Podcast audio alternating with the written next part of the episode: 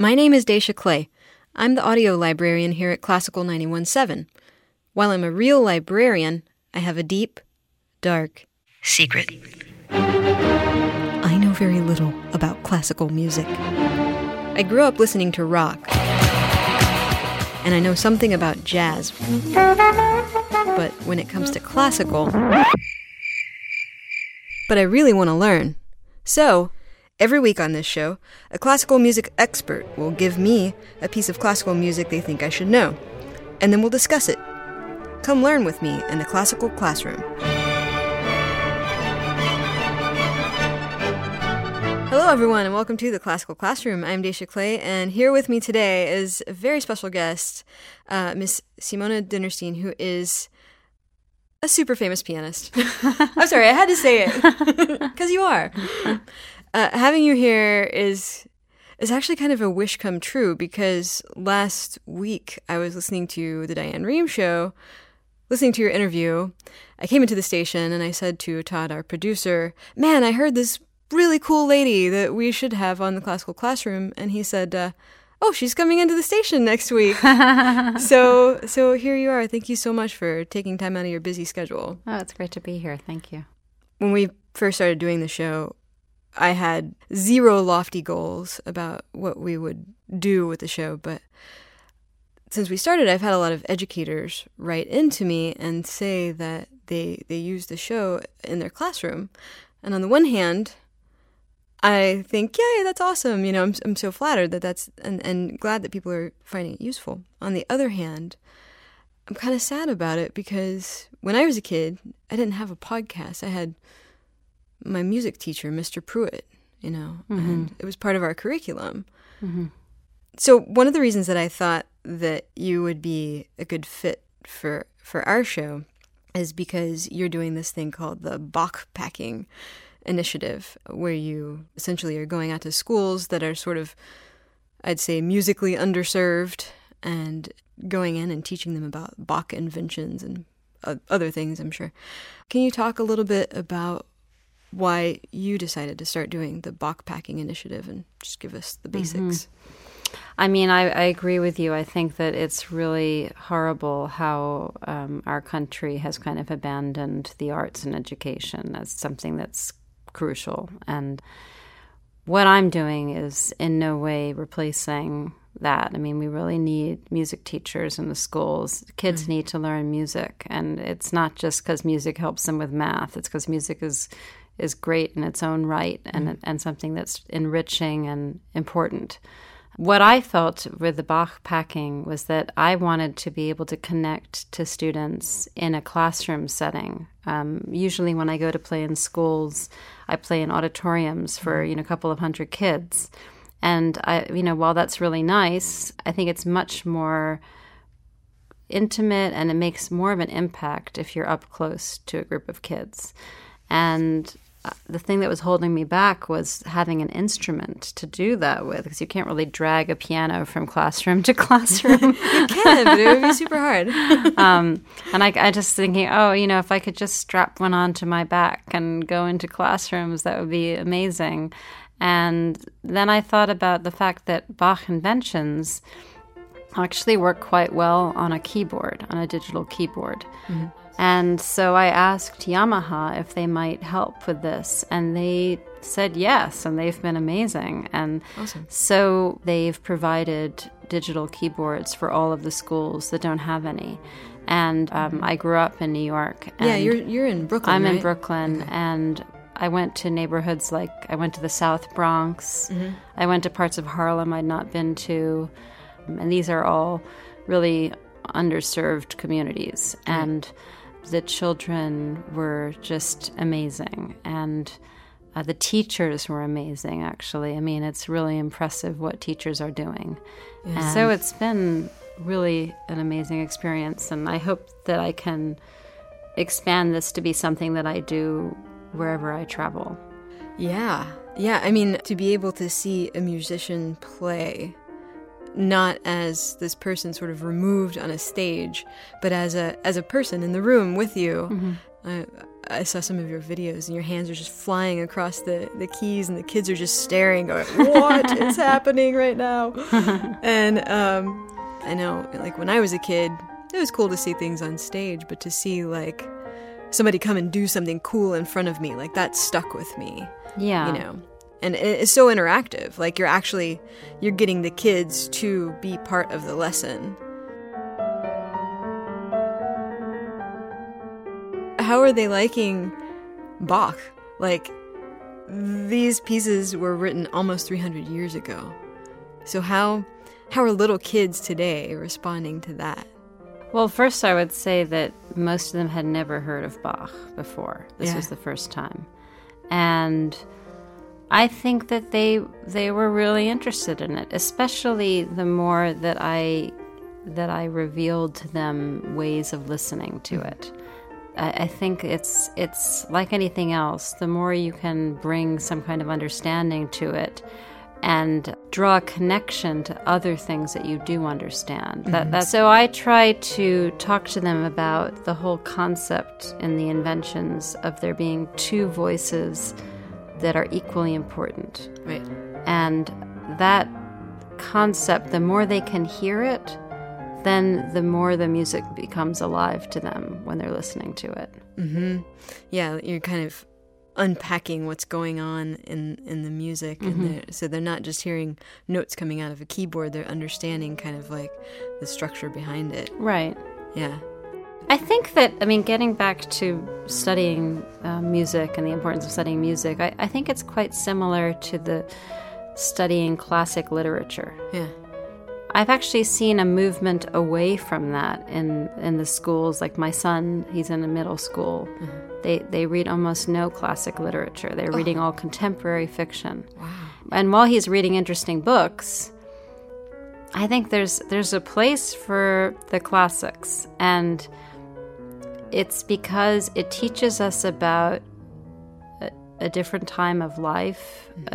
a, a different era in history, and it's usually literature that's quite challenging to read. Mm-hmm. It's not an easy read. You have to really think, you have to really involve yourself in it. And I think the same is true with classical music.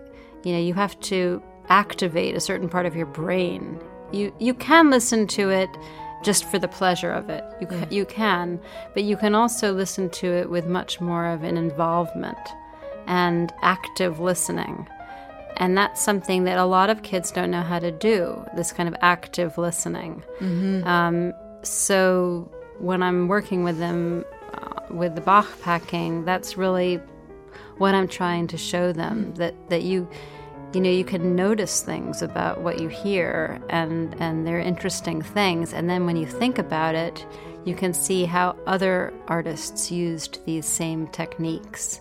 Yeah. and when you listen to their music you'll be able to hear it in their music too. Could you maybe do a little demonstration for us of like what what you do when you go into the classroom as long as I don't have to sing. well, you might have to sing. oh, God. Help you all. One of the things that I do um, with a lot of the classes is I divide them into two groups mm-hmm. and have them each sing a song. And what I do is I'll have half of them sing Twinkle, Twinkle, and the other half sing Row, Row, Row Your Boat. Mm-hmm. And the idea behind this is that they can hear how two different songs can actually layer together at the same time to form one song. Mm-hmm. And then I'll have them switch, like they'll be singing, and then I'll say switch, and then they have to sing the other song. They have to switch songs because that's something that Bach does a lot, where one hand is playing something and then it's thrown over to the other hand. You is know, true? back and forth. Yeah. And then I'll ask them, Oh, so was that easy or was that hard? And a lot of them will say, Oh, that was easy. And then I'll say, Well, uh, why don't the people that said it was easy, I have them come up to the front uh, alone uh-huh. and they have to do it just as a duet without the whole class supporting them two of them have to do it as a duet and they realize how complicated it is to to sing like that and then I say to them, okay, now the people that were singing Twinkle, Twinkle, I want them to listen to my right hand. And the people that were singing Row, Row, Row Your Boat, I want them to listen to my left hand. Mm-hmm. And I'm going to play this for you.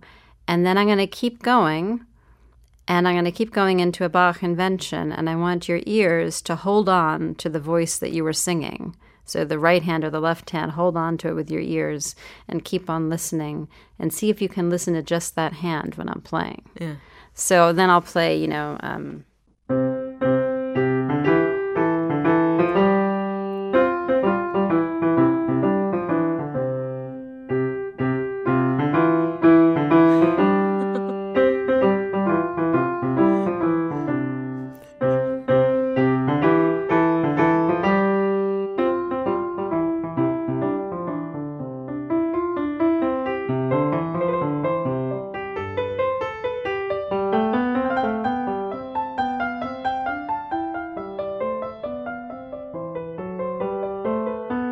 etc. Like that, Yeah. and um, and usually they they have a very different experience of listening to it after we do that. Yeah, I bet Uh-huh. that. I mean, I was sitting here just laughing because I was like, "How on earth are you dividing your brain in half like that to be able to?"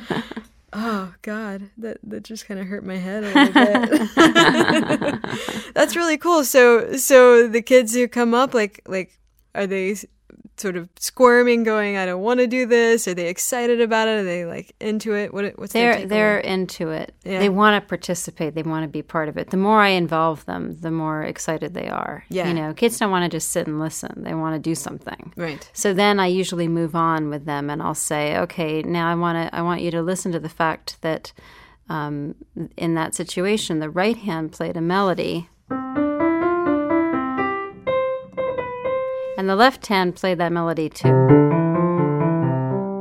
Or in another very another invention that I played, this one. The right hand, they are playing the same thing. Mm-hmm. And it, usually it takes them a while to hear that. I'll say if I played the two hands together, like if I didn't play it how Bach wrote it, but I brought them together, they'd be doing. That's what they're doing, right?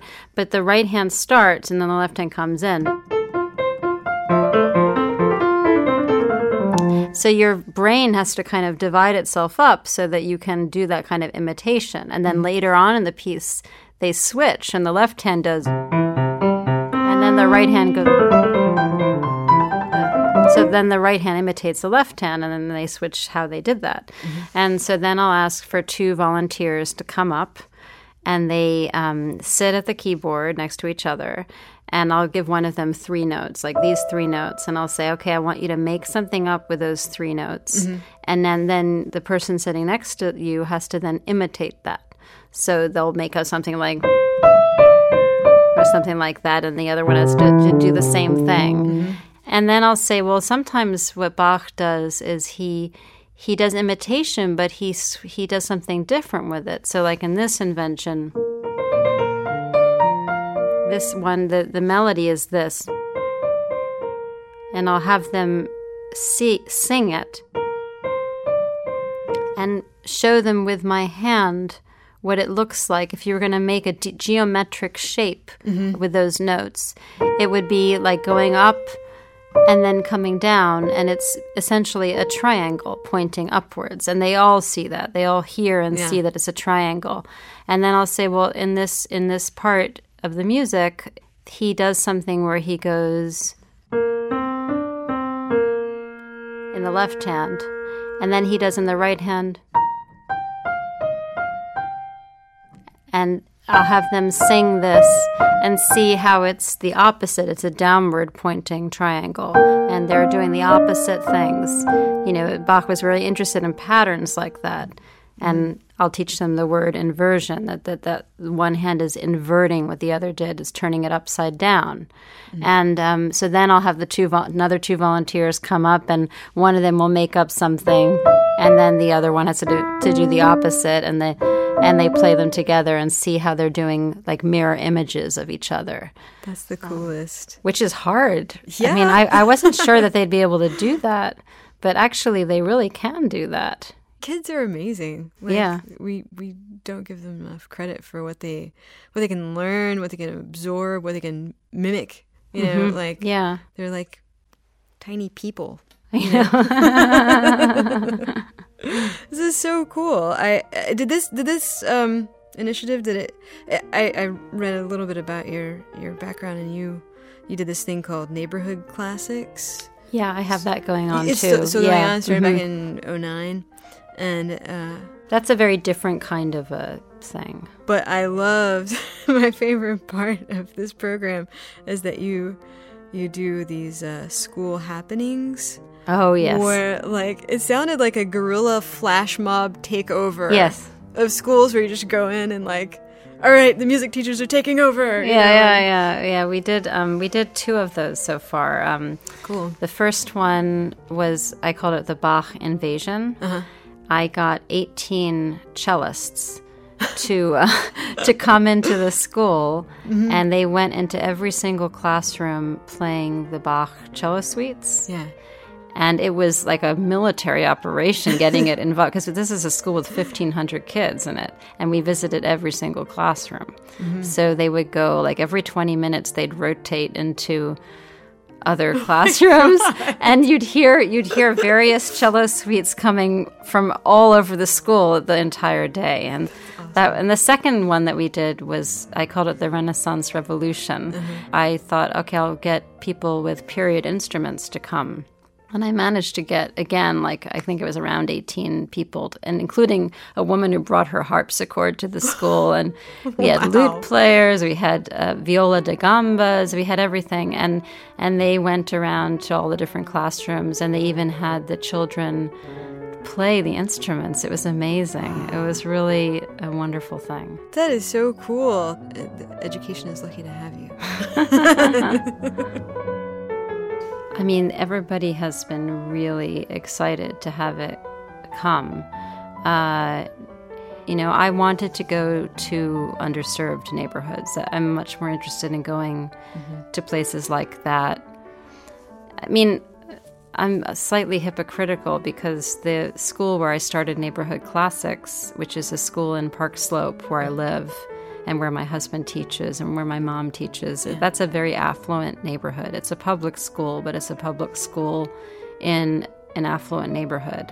Um, I feel a personal connection to that school because of being part of it. I even went I went to that school when I was a kid and my son went there and I have all of this feeling for it and in that situation I created a concert series there because I thought this is a neighborhood where all of these people should be going to hear classical music concerts and they are not. Mm-hmm. You know, like my my friends, you know, the other parents who could afford to go to concerts, they tend not to for a variety of reasons. You know, cost of babysitting might be part of it, or just inertia, or I mean, also, Right. but there's I have also, to watch Netflix. but there's also there's just a lack of interest. Yeah. And so I thought if I could create a concert series that's really easy for them to go to, that's in a in a community in their in their school, they are used to going to school. Everybody goes there, and the kids can go too. It's not like you have to find a babysitter. Then maybe all these people will come. And what has been incredible in that situation is that all of the concerts are sold out. And it's all those people that, you know, the New York Philharmonic is trying to get to come to their concerts. It's like uh-huh. the 30 something year olds, the 40 something year olds that are, you know, kind of middle class, upper middle class people. But in terms of the Bach packing project that I'm doing, where I'm going into classrooms, in that situation, I feel um, like I really want to go to classrooms where they they don't have music or they, they don't they're living in neighborhoods where they wouldn't really have any connection to classical music. Since Bach, you know, meant for these to be uh, musical training tools, they lend themselves so well to being lessons, and, so, mm-hmm. and these kids don't have that. So it Right. so makes sense. I mean, some of it, sometimes I went to some schools, especially in DC, there were some schools where they, there was, there was a real, like, it was like I was speaking in a totally different language. Wow. And they just really had trouble connecting to me, you uh-huh. know? And so then I tried to, I tried to talk in their language. So, you know, like I was talking about duets, and I said, okay, name me some singers that you listen to that sing duets. And so they named a whole lot of different people, and some of the one of the people that they know that I know that they were listening to was Jay Z. Yeah. So um, Jay Z does a lot of duets, and uh, so a famous one would be with um, Justin Timberlake, or whatever. Yeah. And I'll say to them, "Do they ever sing at the same time?" Get out your seat, ho. And they would be like, uh, "No, they no, no, they don't." And uh, why why don't they sing at the same time? Because we couldn't understand what they were saying if they were both singing at the same time, Yeah. which is true. But it also it, we live in a in a world musically, the the popular music, where we want to focus on one thing at a time. Yeah. There's much less layering of intricacy in music. So I think even though I think Jay Z is doing interesting collaborations with people that are singing in a different style than he is rapping, Yeah. I would be really interested to hear him do something where he would uh, continue to rap while other people are singing and see what that produces. But he would probably never do that. Yeah. Um, so then I'll show them, I'll play them something again and say, listen, in Bach, he's thinking about it completely differently than Jay Z. He's thinking that the two voices should be happening at the same time. Um, but they're not doing the same thing. Like the other thing that they know is singing in harmony. So I'll say, you know, if you listen to this part,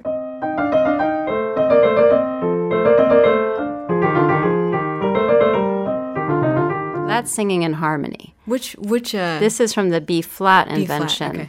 So in that ver- in that invention, there's this wonderful part where they start to play together Yeah. in harmony, and that's something that's a very natural desire for us to sing in harmony. Mm-hmm. That's if you listen to people sing just folk so- songs together, the people with lower voices will naturally take lower notes than the people with higher voices, and we just naturally sing in harmony together.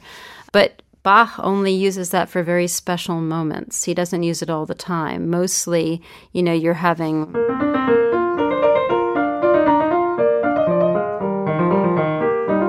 Where they're playing two different things. So I'm you know. sure at that moment, the when you've said Justin and Jay Z, the kids are like, "Oh, this all makes sense Yeah. now. Finally, lady, we know what you're Yeah. saying." That's great. That's great that you're kind of able to, you know, make that connection, or that you got desperate enough trying to talk to them. Oh no, no. I mean, I've been thinking about it a lot, and one little boy in one school said, "Well, he had an example of where two people sang two different things at the same time, um, musicals." And I thought, "Wow, you're totally right. I hadn't thought of that. I was like a, to- a genre that I never think about, really." Yeah. But of course, in musicals, you will have duets where they're singing different words at the same time. Right. And then I was trying to think about rock music that might be more like Bach. Mm-hmm. And I thought, well, some a group like Led Zeppelin. Mm-hmm. That's that is contrapuntal. I mean, mm-hmm. there the guitar is equal to the voice.